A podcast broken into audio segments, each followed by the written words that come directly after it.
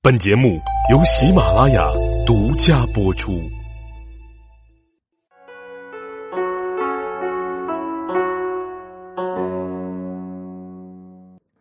大家好，欢迎大家收听有罗说历史的第三百一十七集《后汉书九十》。上集我们说到士大夫们向宦官发起了挑衅，那么这集呢，我们就一起来看一看宦官是怎么反击的。对于南阳太守程进和汝南太守刘志，宦官阶层倒是没有费什么手脚，只不过是向桓帝提出了申诉，然后啊就鼓动被程进斩杀了的张嗣的妻子去喊冤。桓帝闻知此事后勃然大怒，因为在桓帝看来，这是地方执政者公然的在对抗皇权，有那么一股子要闹独立的味道。因此桓帝立即下诏将程进、刘志一并逮捕，随后按律处斩。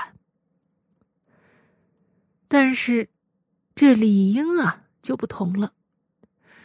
他是太尉李修之孙，赵国国相李毅之子，他为人刚直不阿，又非常的有才能，被列为是八郡之首，有天下楷模之称。可想而知，这李英的声望是有多大了。在他曾任青州刺史的时候，青州的郡守、县令们害怕李英的严明，大多在听到李英将会来青州就任的消息后，就都弃官逃走了。后来李英又被调任为乌桓校尉，在任时遇上了鲜卑多次侵犯边境，李英常是身先士卒，顶着剑石，每次都将鲜卑入侵打败，使得敌人是非常的畏惧。不过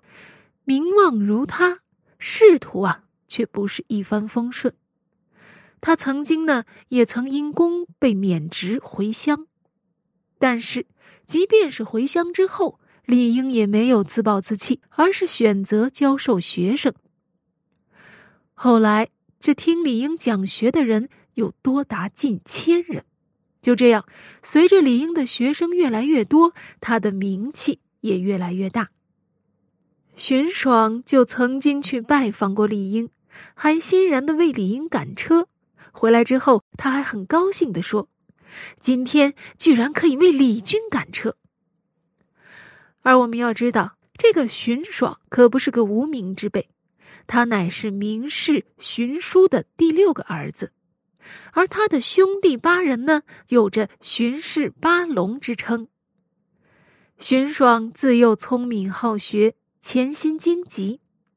刻苦勤奋，在桓帝的时候还被举为至孝，拜为郎中。后来为了躲避党锢之祸，他隐遁汉滨达十余年，专心写书，先后著有《礼》、易传、诗传等，号为硕儒。可就是这样的一个人，却以能为李英赶车而欣喜，可见当时李英被人敬慕到了何种程度。永寿二年，鲜卑侵犯云中郡，桓帝听说了李英的才能，于是征召他担任度辽将军。本来呀、啊这羌人多次掳掠疏勒、龟兹两国，还侵扰抢掠了张掖、酒泉、云中各郡，使得百姓是遭受残害，苦不堪言。可是当李英到达边境后，羌人听说竟是此人到来，便感到了畏惧和屈服，主动地将以前掳掠的男女通通都送还到边境。而从此之后，这李英的名声啊就更加的声威远播了。延熙二年，李英被征召为河南尹，在他到任后，上表要审查当地宛陵郡的豪强杨元群，说他是贪污。结果这个杨元群呢，他贿赂了宦官，导致这李英反被诬告，朝廷就下令发配李英到左校署服役。幸得这司隶校尉应凤向桓帝上书，替李英等人申诉，才使得他们赦免。后来李英再次被升了官，被任命为司隶校尉，当时啊，有个宦官叫张让，他的弟弟张硕在担任野王县长，为人是贪婪残暴，无法无天，竟然杀害孕妇。他听说李英很威严，于是呢就畏罪逃回了京师，躲在张让家中的夹柱中。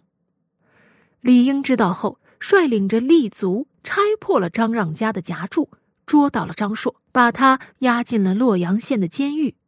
在录完口供之后，便将其正法了。张让因而就向桓帝诉冤，桓帝下诏召李英入殿，并亲自在廊上责问李英为什么要先斩后奏。李英回答说，这昔日晋文公捉拿魏成功回到京城，春秋都是肯定他的行为。礼记上说，公族犯了罪，国君即使说宽赦他，官吏也应该严守法律而不听从。从前孔子在鲁国做司寇的时候，七天就杀掉了赵正卯，而如今我到职都已经十天了，心里面十分担心，因为办事迟滞而有过失。可没想到我这迅速办案，反倒有了罪过。臣知道自己的罪责，臣的死期啊，怕是要到了，还请陛下您能宽留我五天，限期让我灭尽大恶。回来之后，我甘受烹煮之刑，这是臣一生之所愿。桓帝听后啊，再也没有说什么，而是回过头来对张让说，这一次是你弟弟有罪过，司隶有什么过失啊？从这儿开始，黄门和常侍都常常是屈身敛迹，不敢出声出气了。在他们休假的时候，也都不敢出宫门了。桓帝就诧异地问是什么原因，而他们就常常叩头流泪说，是因为害怕李校尉。如此一来，在一天比一天紊乱的东汉朝廷，凭借声名保持自己独有风采的李英，成为了反对宦官势力的斗争领袖。当时若有士人能有幸被他接待，那都称为登龙门。因此，对这样的一个人，宦官们心里都非常清楚，若只是向桓帝申诉李英不顾大赦之令杀了张成的儿子，恐怕呀是起不到什么效果的。因此，这些宦官们策划了一起牵连更大更广的阴谋。在当时的东汉京师的太学里，有三万多学生，而这其中呢，以郭泰和贾泰最为出色。他们两个人啊，都非常的推崇李英、陈蕃和王畅三人，因此以此二人在太学生中的影响力，渐渐的，学生之间啊，便流传出了这样一句话，说：“天下摩凯李元礼。”不畏强欲，臣重举；天下俊秀，王叔茂。这句话呢，就是形容咱们之前所提的三人的。